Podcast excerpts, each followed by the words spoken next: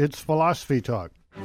If you only knew the power of the dark side. Matter and energy, the dark side. Why does dark matter matter? Did you know that all the matter we've observed accounts for only 5% of the total universe? Where's the rest of it? Anger, fear, aggression. The dark side of the force are they. Easily they flow. Quick to join you in a fight. Is dark matter just a theory or a fact? By definition, you can't see dark matter or dark energy, so how do we know it's really there? You don't know the power of the dark side. Is dark matter God's way of marking things confidential? I'll never turn to the dark side. Our guest is Priya Natarajan from Yale University. Matter and energy, the dark side. Give yourself to the dark side. Coming up on Philosophy Talk. Hi, I'm Josh Landy. And I'm Ray Briggs. Thanks for downloading this episode of Philosophy Talk. Did you know we've got a library of more than 500 episodes over at our website? Yeah, at philosophytalk.org, we question everything. Except your intelligence. From Aristotle to Zeno, from anarchy to Zen. Become a subscriber today at philosophytalk.org. And now, on with the show. Welcome to Philosophy Talk, the program that questions everything. Except your intelligence. I'm John Perry. And I'm Ken Taylor. We're here at the studios of KALW in San Francisco. We're continuing conversations that begin at Stanford University at Philosopher's Corner. That's where Ken teaches philosophy, and I did for 40 years. Today, we're thinking about matter and energy. We're calling it the dark side. It's part of our series, A Philosophical Guide to the Cosmos. A weird and wonderful cosmos, Ken. Take all the ordinary objects you can see, from tables and chairs to the stars and planets. All that is less than 5% of the total mass energy of the cosmos. And the other 95% is invisible stuff, like dark matter and dark energy. Those are our topics today. So called because they don't absorb or reflect light. Which is why we can't see them. And why scientists know very little, assuming they know anything, about this invisible 95%. Well, they do know something, John. They, they confidently estimate that dark matter makes up more than 25% of the universe, and dark energy about 70% of the universe, and they're confident of that. Well, whoop de doo. So science tells us that mysterious entity number one makes up a certain fraction of the cosmos, and mysterious entity number two makes up the rest. Basically, they tell us nothing. Thanks, science. Well, don't be so impatient. Uh, the, the, the science of dark matter and dark energy, they're just getting started. They're in their infancy. So what if they don't have all the answers right now? Don't be so impatient. Well, I don't want all the answers, but given how little scientists know, why are they so confident this dark stuff exists in the first place? Well, it's kind of like a cosmic detective story, John.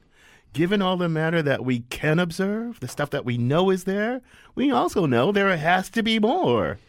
Because matter means gravity. Gravity holds uh, galaxies together. And without dark matter, there's just not enough matter around to do the job. With dark matter, and only with dark matter, I gather there is enough uh, gravity to do the job. Sounds more like a ghost story than a detective story. At least ghosts say boo, so you know they're there. We can't explain galaxies by what we directly observe, so we posit some mysterious, unobservable things and give them names, and that does the explaining for us. Well, but wait a minute. That's just how science works. You observe a phenomenon, you measure some effects, then you posit some, yeah, hidden, unobservable causes of the observed effects. But you do more. You experiment. You do some experiments designed to confirm or disconfirm sometimes your hypothesis. That's what science does.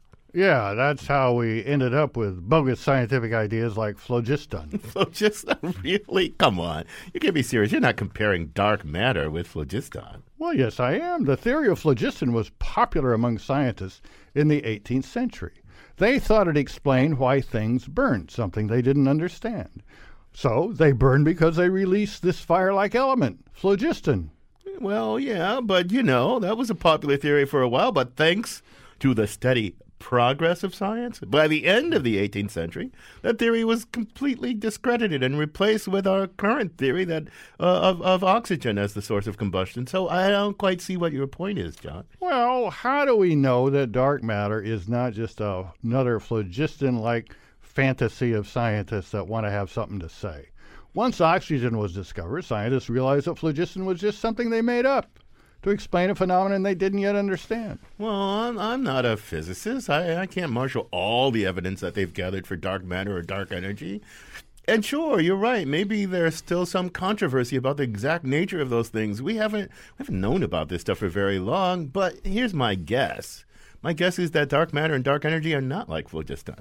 They're like black holes. They're here to stay. We're going to progressively gather more knowledge about these things.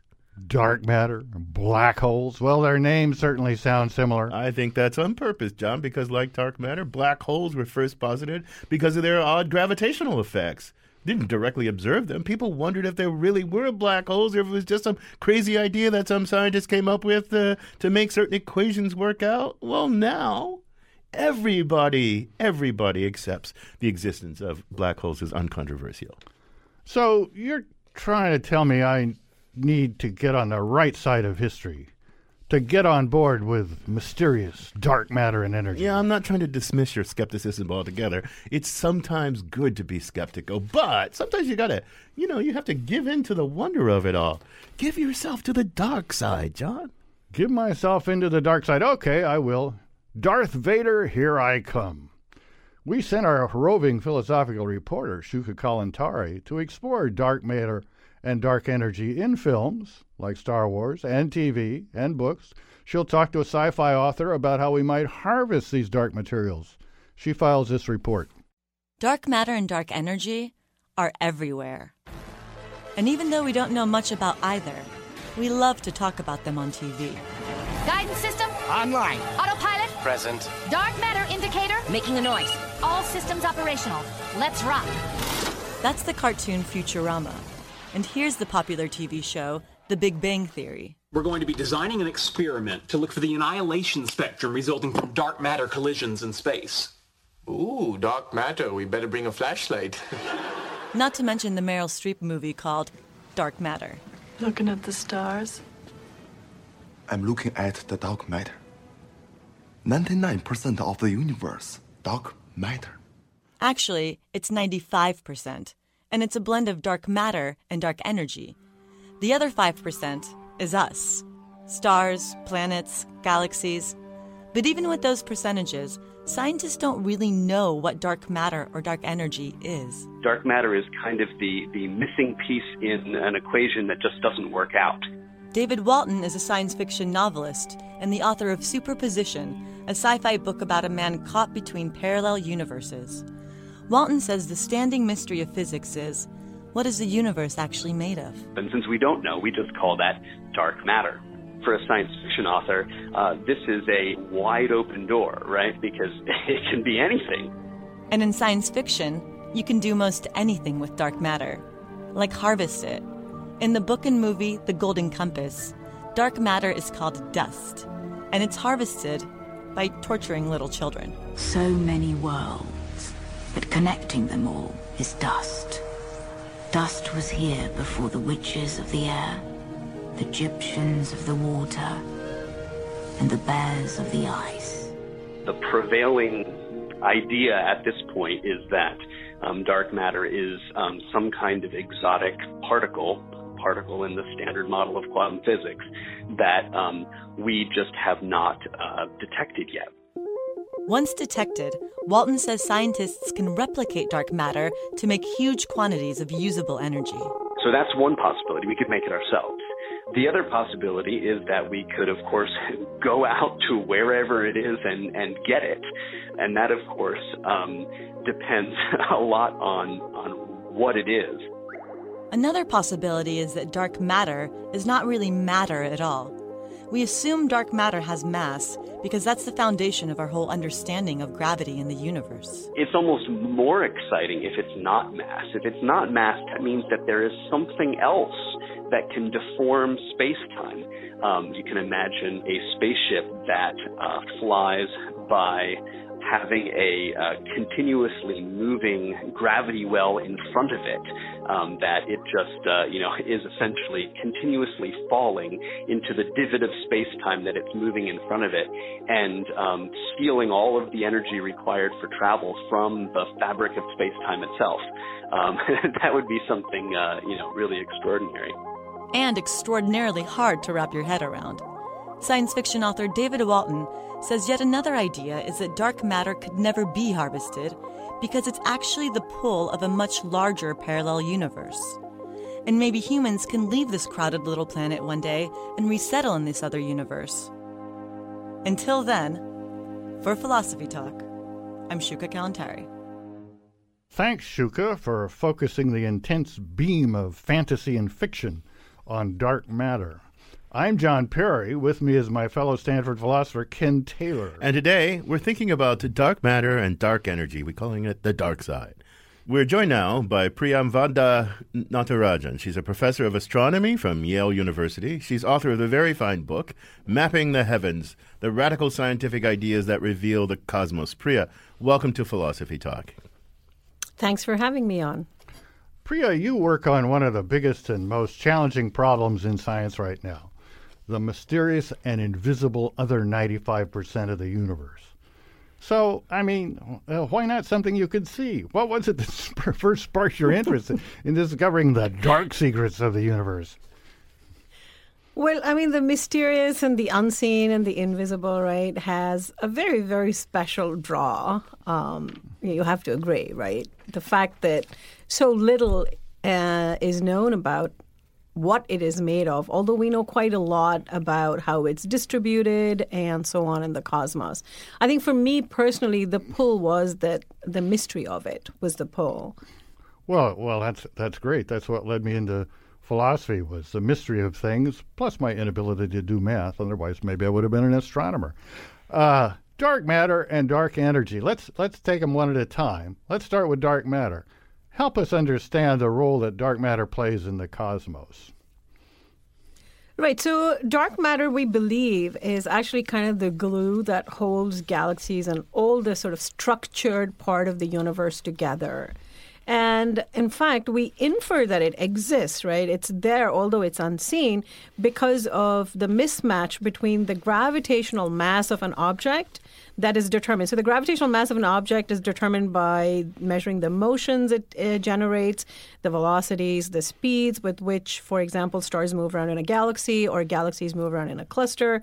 So there's a mismatch between that and the luminous matter. So if you add up all the stars that you see in a galaxy or all the stars in all the galaxies in a cluster, um, then you'll find that, and we know a lot about stellar evolution, we find that there's a factor of 10 or so mismatch between these two masses. So, for example, stars are whizzing around much faster uh, around galaxies than, than we expect.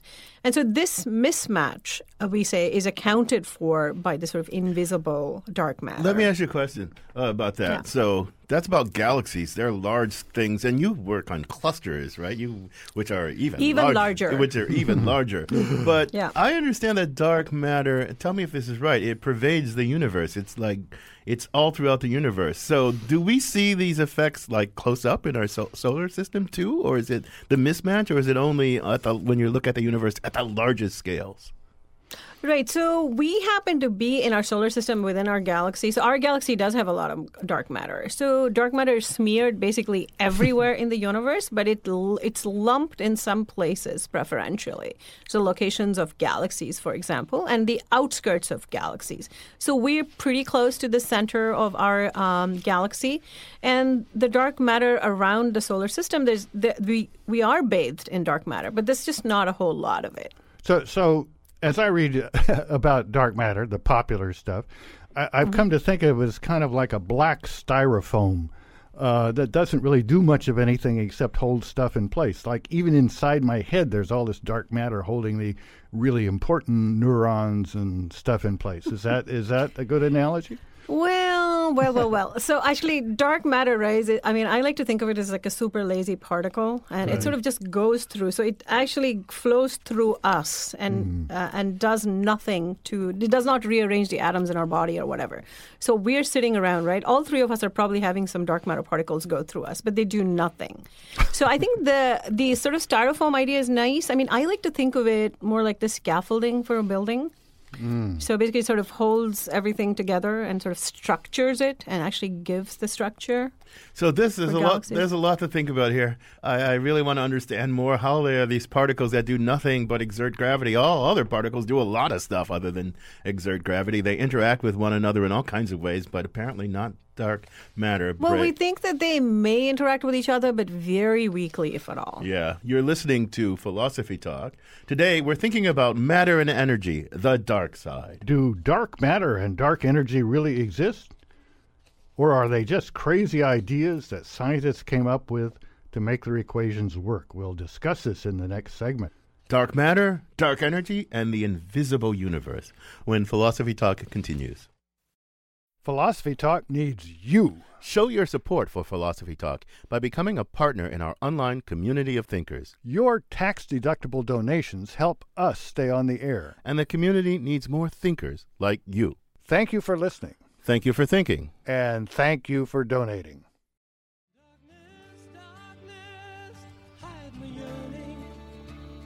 For the things that cannot be. Keep my mind from constant turning. Toward things I cannot see. Darkness, darkness, dark matter. The Milky Way's pillow, keeping it from bouncing into other galaxies. Scientists say that 95% of the universe is made up of things we can't see dark matter, dark energy, the logic of other people's positions.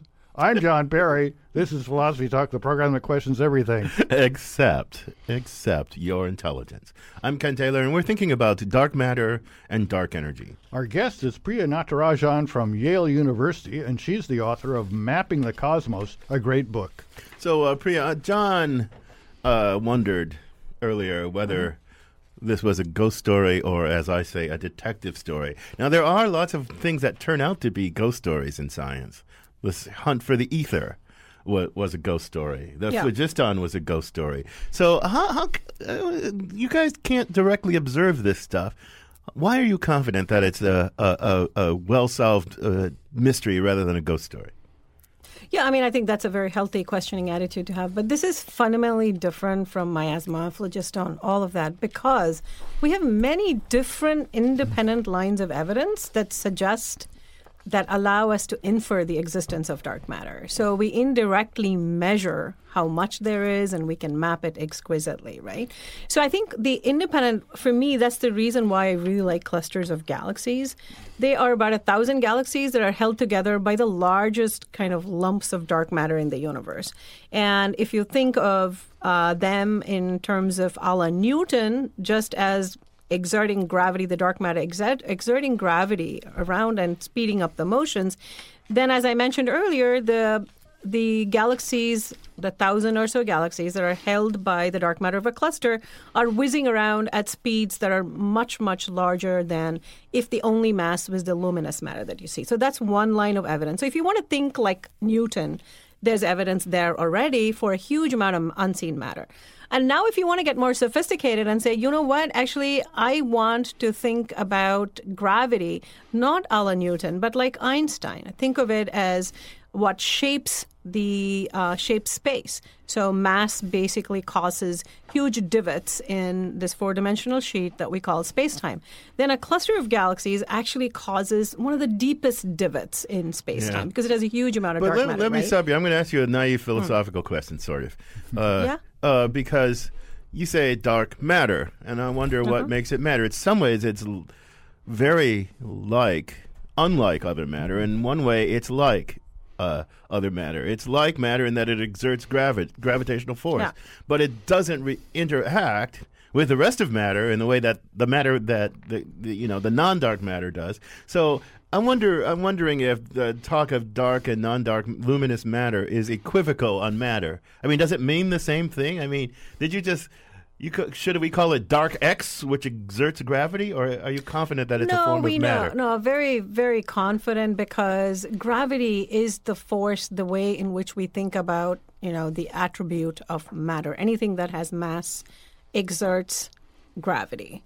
And that's the reason for that nomenclature. The dark part of it actually comes from the fact it doesn't interact with light, Right. with any Mm-hmm. kind of photons or light, right?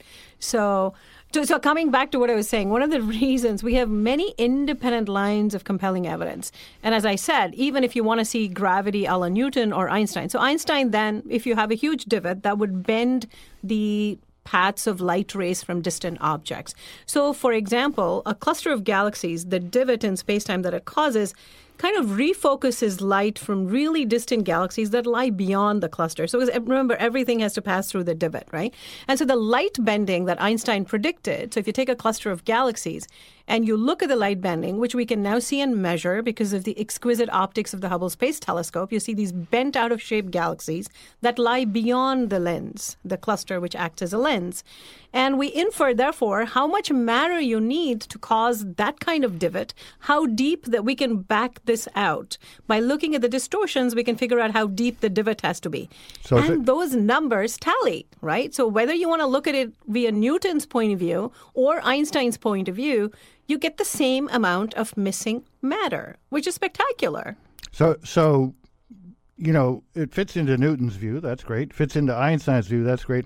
How about how about the quantum physical view? My understanding is sometimes quantum physics looks at things a little bit different than the space-time physics. Is does dark matter work with both of these theories? Well, the, the that's the big open question. We don't actually have an integrated theory of gravity that uh, for which we have a microscopic understanding at the quantum level. So, right, this theory of quantum gravity is what is eluding us at the moment. And string theorists and mathematicians have been busy. They've had some interesting um, leads there, but we don't yet have a theory that integrates those two realms. So, So- that's not done yet. So let me ask a question. We've been talking about dark matter. I want to get dark energy on the board here Mhm. too, uh, and I understand that dark energy is what expl- the the universe is expanding, and the rate of its expansion is accelerating, and somehow dark energy is supposed to explain that. Is that right? And take me deeper. Yeah, absolutely. So I think, look, when you accelerate your car, right, basically you're burning gas. So you have a gas pedal that is needed to power the acceleration. So the way to think about dark energy is to think of it as the gas pedal for the universe. So it's actually causing space itself to not just expand, but accelerate. So why is the energy of expansion, the accelerating, why is that dark? Well, where's the dark? Does it mean the same thing uh, as applied to dark energy as to dark matter? Well, it's, it, it's so there. I think is because we don't have enough illumination to understand its nature.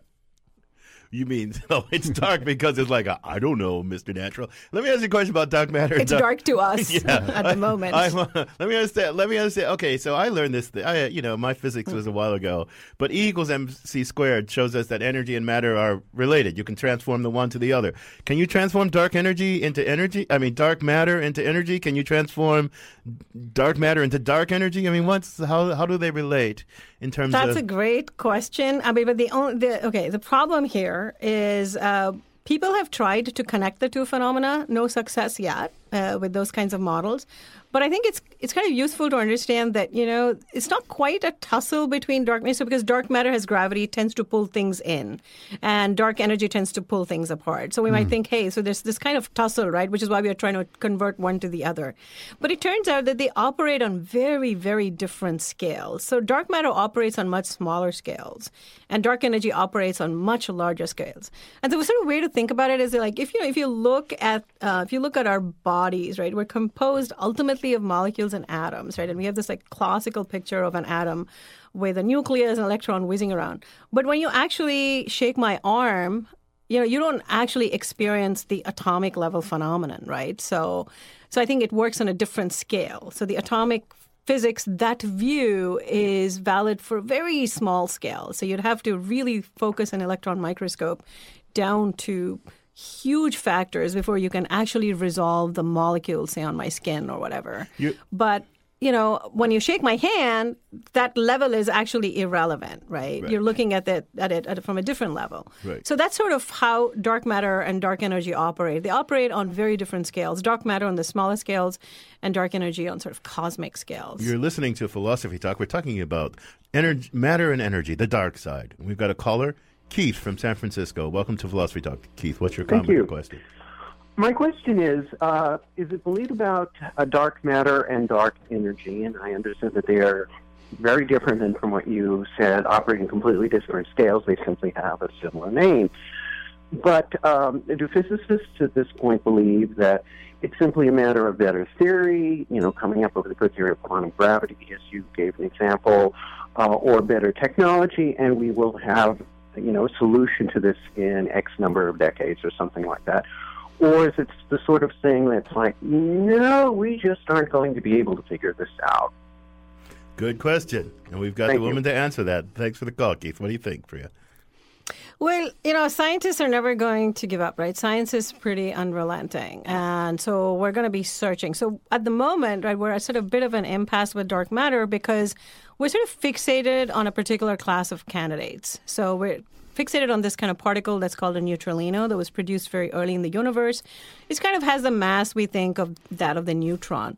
And all the experiments, the direct detection experiments to find this have been have been giving us zero result at the moment right? So, and there are other possible candidates. So now we're opening up, you know, and being much more open to looking at this other class of candidates uh, called axions. So I think that the fact that we haven't found the dark matter particle doesn't mean that we are at a, we are in a position to actually discard the theory because, as I mentioned, there are many, many independent lines of evidence, right?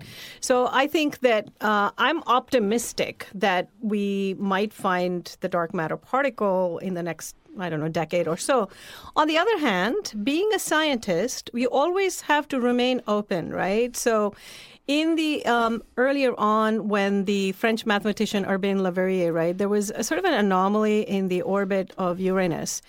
And Newton's laws looked like they could be violated. He figured out that, oh, no, no, no, there's Neptune beyond Uranus that's perturbing the orbit, and that fixed it, right? So Newton's laws remained intact. And once again, when the orbit of Mercury was precessing, and it was sort of wobbling a little bit, not in consonance with Newton's predictions, he came up with the same idea. He said, hey, there's another planet between the Sun and Mercury, and that's Vulcan. But you know, Vulcan wasn't there. There's no Vulcan, right? What Yeah. was needed was a complete reformulation of Newton's view of gravity, right? So you never know that at any given moment whether what you have is reached the limit of a theory that needs to Right, be so- completely upended. So, Priya, so you're telling us that, so you refer to a negative result in the, uh, what did you call those particles? The, the neutrino-like particles? Neutralinos. Neutralino. You refer to a negative result. In science, negative results may be disappointing, but they're actually essential to the progress of science, right? Isn't that right? Absolutely. I think they, they point the way forward, right? Of whether you just need to tweak your current understanding slightly, or they may actually suggest a brand new path to a brand new theory, right? One never knows. Priya, I, I want to ask you a slightly personal question as we approach the end of the second segment. So, uh, you know, when when it was shown that the Earth wasn't the center of the universe, but the sun was, people Mhm. felt a little depressed. We weren't as important as we thought we were. And then they showed that the Milky Way wasn't just a bunch of sparkles in the sky, but it was a, a galaxy, and our solar system was just a small part of that. We felt more meaningless. And then you guys discovered that there's a thousand or a billion or a million or galaxies out there, and we felt really, really tiny and insignificant. And now you've discovered that we're actually 20 times more insignificant than that. And add to that, I know from reading something that Priya wrote that you believe in the multi-verse uh, hypothesis, Verse, right? right. Does, this, does this ever depress you? No, actually, in fact, it makes me, it just makes me um, exhilarated as, you know, us as humans, right? We have our cognitive capacity. Look how tiny we are, right? And we figured all of this about the universe and we could do even more. So when in 1543, like Copernicus kind of moved the pivot from the Earth to the sun. Do you think he could have imagined that we would fly a spacecraft, the Voyager, that would actually leave the sacred confines of the solar system? No, but we've done it, right? So I think human cognitive capacity is just so amazing that I'm already, I mean, I'm always in awe of our own capabilities, right? I- I- so I- I'm not depressed. Okay, at good. all. That's great. That's great. I want to ask you though about something. Uh, You said dark matter. We have multiple uh, sort of evidentiary avenues for multiple independent evidentiary sources. Is the same true of dark energy? Absolutely. The same is true for dark energy. so tell me too. about the multiplicity of. Right. So the discovery itself was by was made by looking at these sort of standard light bulbs in our universe, which are supernovae, and because we know their brightnesses, and so when we measure, it's an explosion or the end state of a star, and during that explosion, looking at how bright it is, because if we know the distance, we know how. Um, the brightness falls off with distance is 1 over r squared. So the farther away you are, the fainter you are. So it turns out that we found these standard light bulbs, and they were a lot fainter, even accounting for this 1 over r squared. And the way to explain that was to actually understand that space itself was accelerating, not just expanding, right? So, uh, and you were using sort of these, you're using these supernovae as kind of yardsticks to measure the sort of size scale of the universe. And Yeah. we were doing it at different times because we were looking at these supernovae going off at different places and for different times so in the th- universe. there's a thing that you said just in passing. I know physicists, especially astrophysicists like yourself, are comfortable Mm. thinking this way. You said space itself is just expanding. I think that boggles the mind of common sense, right? Because when we talk about an expanding universe to common sense, we think of the mm-hmm. universe, the material universe, expanding into kind of an antecedently existing space, right? That's a kind of mm-hmm. Newtonian idea. And I know modern physics has overthrown that idea, but I, I'm not sure that it's. So tell me more about what this means that space itself is expanding. Where's it Right, I- expanding into? Nothing. I mean, into just itself, the universe itself is expanding, and I think this is where you know all the analogies we make with balloons, blowing balloons, all of that kind of fails at that point, right? Yeah. Because the universe, you can just think of it. I know to use this sort of old but very useful cliched metaphor of a sheet. and uh, there's nothing above the sheet, there's nothing below the sheet, right? The universe is the sheet. And we don't actually know if the universe is finite or infinite, right? Because only a portion of the universe is visible to us at any given time because of the finite age of the universe and the finite speed of light. You can only see, you can only receive light from objects that today are 13.8 billion years away from us.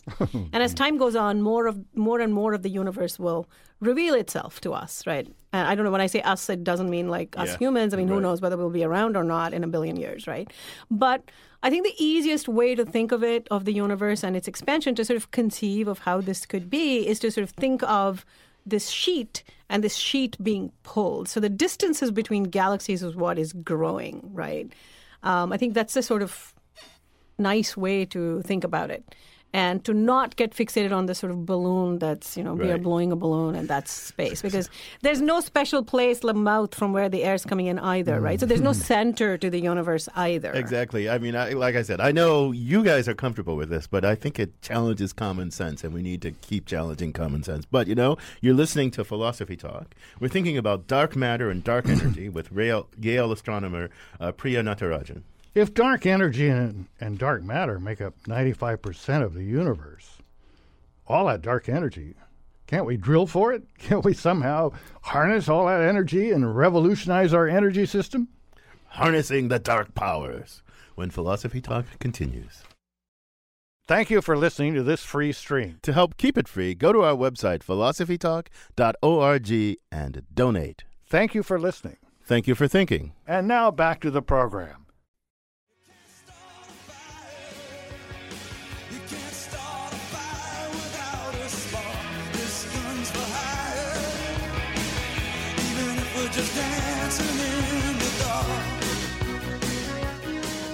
It's not just in New Jersey. We're, we're all dancing in the dark energy of the cosmos.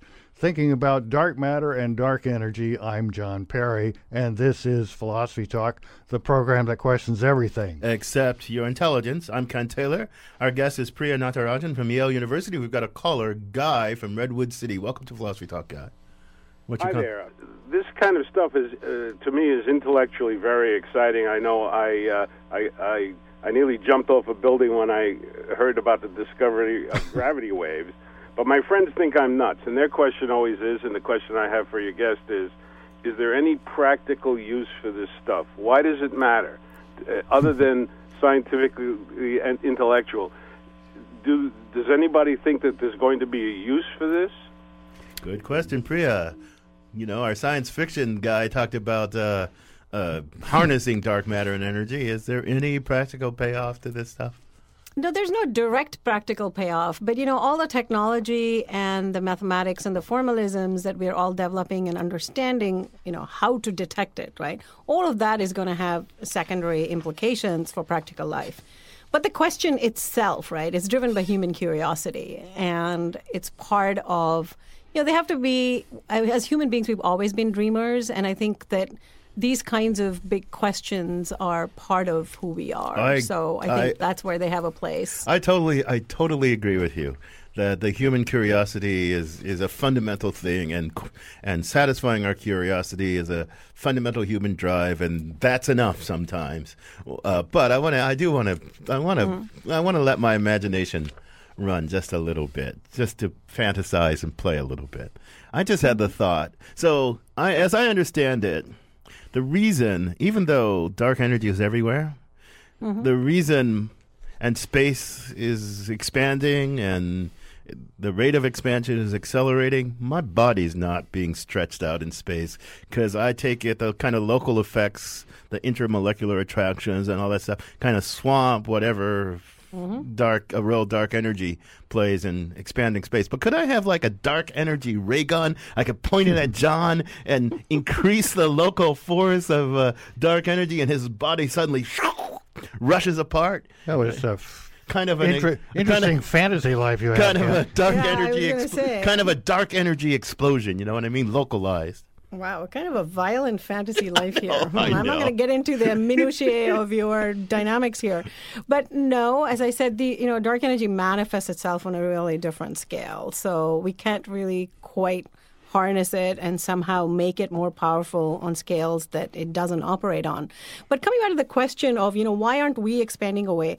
The it turns out that you know our all even our entire galaxy is not expanding actually. So Right. right the process of forming a galaxy, we say that a galaxy has formed when it actually separates out internally from the expansion of the universe. So, you know, the distance between Rome and New York is not changing, it's not expanding with the expanding universe, right? So, we are now tightly captured due to the gravity of dark matter in this case, if you will, which is the Milky Way. And what dark energy is doing is really eh, changing the distance between us and nearby galaxies. It's sort of stretching out the distance between us and other galaxies. So, so, so while we, while we absorb that, uh, just for change of pace, I want to point out another practical benefit of all this. Uh, Quoting you, you say, "I don't like the world very much. I don't like the inequities. I don't like the strife. Don't like wars." I, I'm with you there. For me, working in cosmology is a form of escape. It is definitely a form of escape. Actually, it's a meditation and a form of escape. So, so th- I mean, tell us more about that. Well, you know, it is true. I'm absolutely honest um, that I really don't like the world, the world that we've created with uh, sort of messy. Somehow, I like the orderly, the the fact that the universe has these laws and it's orderly and chaotic, and that it's available to all of us. Right, the night sky is available to each one of us to look up and wonder and just feel thrilled to just be here. So for me personally, it, it is definitely an escape. And I think that it's also the way for me to cope with this world. And I feel that doing science is. Uh, is my calling. I'm actually devoted to it, right? Uh, in a way that, you know, and I love it, um, much to the um, chagrin of people in my personal life who think I love it, love my work more than I love anything else. I, want to ask you something Right. else about this because I'm fascinated by something you said.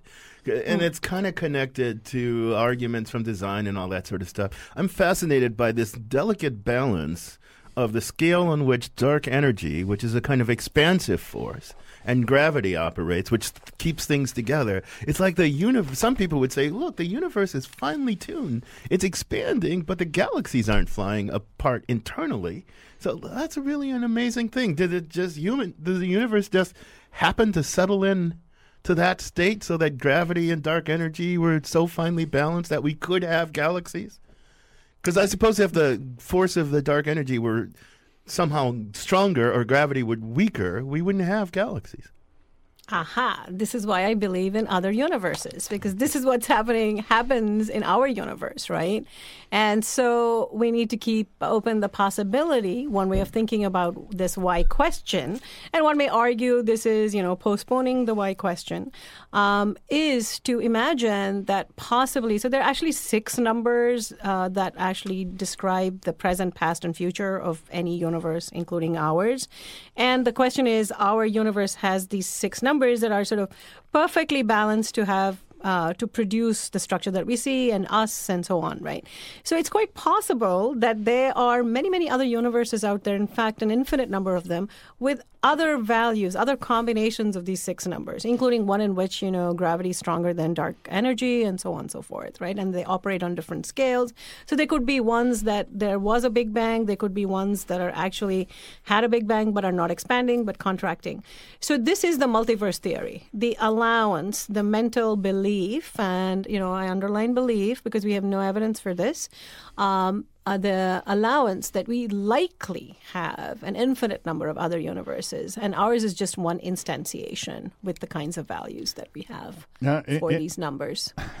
In in spite of of, of uh, meditation and the deep peace that t- uh, thinking about all these galaxies brings, there is a bit of strife in the world of dark matter. How about this astronomer named Vera Rubin, uh, who who some people think. Uh, for her contributions to dark matter theory, should get the Nobel Prize, but it's been going on for years and she doesn't get it. You have an opinion about that? Oh, absolutely. I think her work was fundamental uh, because it was empirical inference, inference from the data. You know, the speeds of rotations of stars and galaxies. That's Mhm. the work that Vera Rubin and Kent Ford did, right? They actually mapped the speeds of stars and found evidence. And I think, yes, you know, it's well deserved. And uh, it's been very, very disappointing that she's been overlooked. And I think in my book, I talk a little bit more about how the Nobel Prize probably needs to get a little more aligned both with how science is done. It's done in large collaborations. This whole issue of singling out three people. And then also you know, overlooking certain kinds of discoveries and, of course, overlooking women and other um, underrepresented minorities who have made com- many sort of you know significant contributions. Well, Philosophy Talk is 100% behind you for what it matters. so we, I th- we have a caller on the line? Fenton from Oh. Palo Alto. Welcome to Philosophy Talk, uh, Fenton. Hello, thank you. You too. Uh, my question is simple yet difficult to formulate. Now, dark matter uh, is presumed to somehow hold uh, galaxies together and interact with the galaxies. Now, what is the nature of that interaction? I'm a chemist, and so chemists like to think in, for a physicist, uh, naive terms like chemical bonds.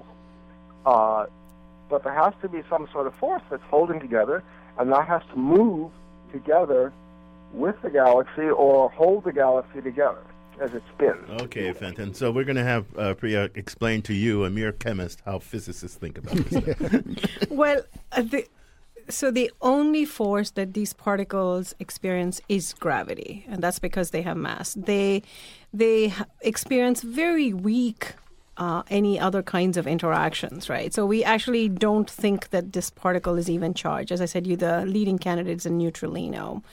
Now the the kind of dark matter that we envisage uh, that sort of explains all that we see at the moment is the kind that is a cold collision-less dark matter. So these are particles that don't actually collide with each other; they're just held together by gravity. So you can kind of pack them close, but they don't actually bounce off each other and release any energy or exchange energy because of collisions. They have no pressure. So, you know, as a chemist, you can imagine, right? So you're getting pressure because you have molecules colliding with each other and with the walls of a container. So if I actually managed to put dark matter in a container, it would have no pressure. so, see, this is a kind of uh, particle I'm I'm going to summarize the difference between you and Fenton. I'm I'm trying to be a little facetious, but I'm serious. This is a kind of particle that only a physicist could think up, and a and a chemist would never say, "Ah, I know," because a chemist would be like, "It's got no chemistry, right?" I mean, these particles couldn't have what what uh, Fenton thinks of as chemistry. Isn't that right? They're not going to form dark molecules or anything like that. Right. The kind of particle only a physicist could love. right. Hey, but also, you know, I think that talking of, you know, who could have conceived of, of it, you know, my favorite poet is this Polish poet, Szymborska. And she has this beautiful, beautiful poem called View with a Grain of Sand. And there are the lines there, just, just like I'll quote you a couple of lines, which, you know, I, I remind myself every time I'm thinking about dark matter. You know, the window has a wonderful view of a lake, but the view doesn't view itself. It exists in this world, colorless, shapeless, soundless, odorless, and painless. Wow. Wow. Priya, it's been such a pleasure having you on Philosophy Talk. We have to have you back. This has been a great conversation. I'm going to thank you for uh, joining us. It's really been a pleasure. You guys are fun. I thought we'd have a lot more arguments than we did. yeah, well. You're pretty open minded, like people should be. There- I am all for that. Okay, so our guest has been Priya Natarajan. She's a professor of astronomy at Yale University. She's author of Mapping the Heavens, the radical scientific ideas that reveal the cosmos. So, John, you got any dark thoughts for us to end this? Uh... Well, you know, physics is overwhelming, and then when you have someone who's so articulate in explaining it, and you still can't co- quite get it, it's rather humbling. Uh, but what a great guest! Yeah, you know, it is humbling. I mean, but you know what? You know what? You know what's in a way it's humbling. But I, I want to stress something that Priya said. In a way, it's humbling, but in a way, it's amazing that this little tiny human brain of ours, right, uh, which we've done shows on like magical thinking and how irrational we can be. It's also amazing how if you do it right, if you organize it right, science can reach out to the vast cosmos and understand its broad structure and all that. Would you, would you rather live in a universe of which you were the center and the most important thing that you couldn't understand, or one in which you were insignificant that you understood very well? Uh, definitely the latter. but you know what? This conversation continues at Philosopher's Corner at our online community of thinkers, where our motto is Cogito ergo blogo, I think, therefore I blog. And you too can become a partner, and please do in that community just by visiting our website and clicking a few buttons philosophytalk.org. Now, cutting through the darkness at the speed of light, let's hear from Ian Shoales, the 60 second philosopher. Ian Shoales. Just to recap, astronomers theorize that dark matter consists of a new kind of elementary particle known as WIMPs, or weakly interacting massive particles. Massive because they weigh more than neutrinos, say, but they're still way subatomic. But they're called WIMPs because they interact weakly with ordinary matter and interact not at all with light. So they're difficult to detect and you can't see them.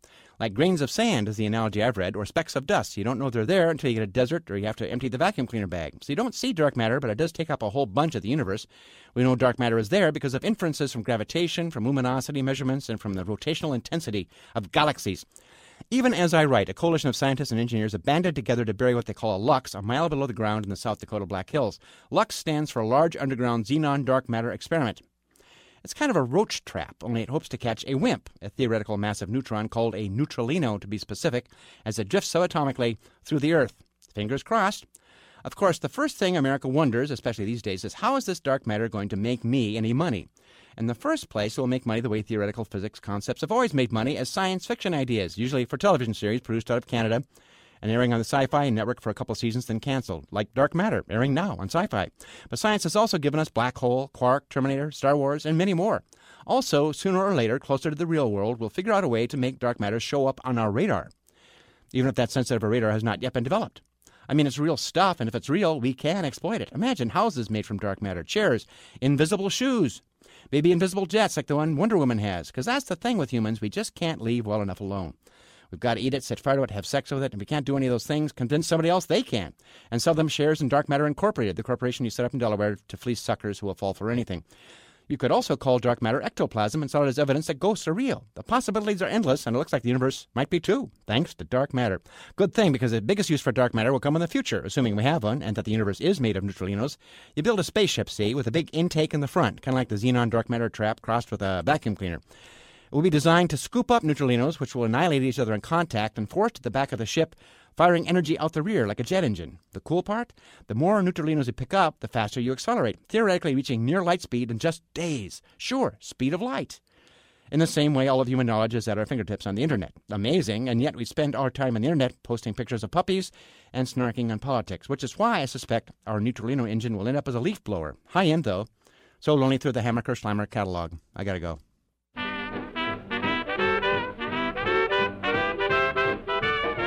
Philosophy Talk is a presentation of Ben Manilla Productions and the trustees of Leland Stanford Junior University. Copyright 2016. Our executive producer is David Demarest. The program is produced by Devin Strolovich. Laura Maguire is our director of research.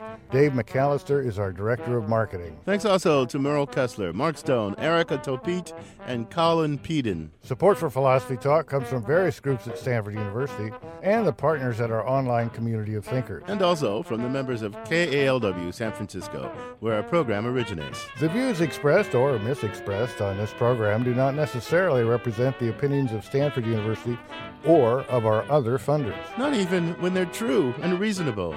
The conversation continues on our website, philosophytalk.org, where you too can become a partner in our community of thinkers. I'm John Perry. And I'm Ken Taylor. Thank you for listening. And thank you for thinking. Take your weapon. Strike me down with all of your hatred, and your journey towards the dark side will be complete.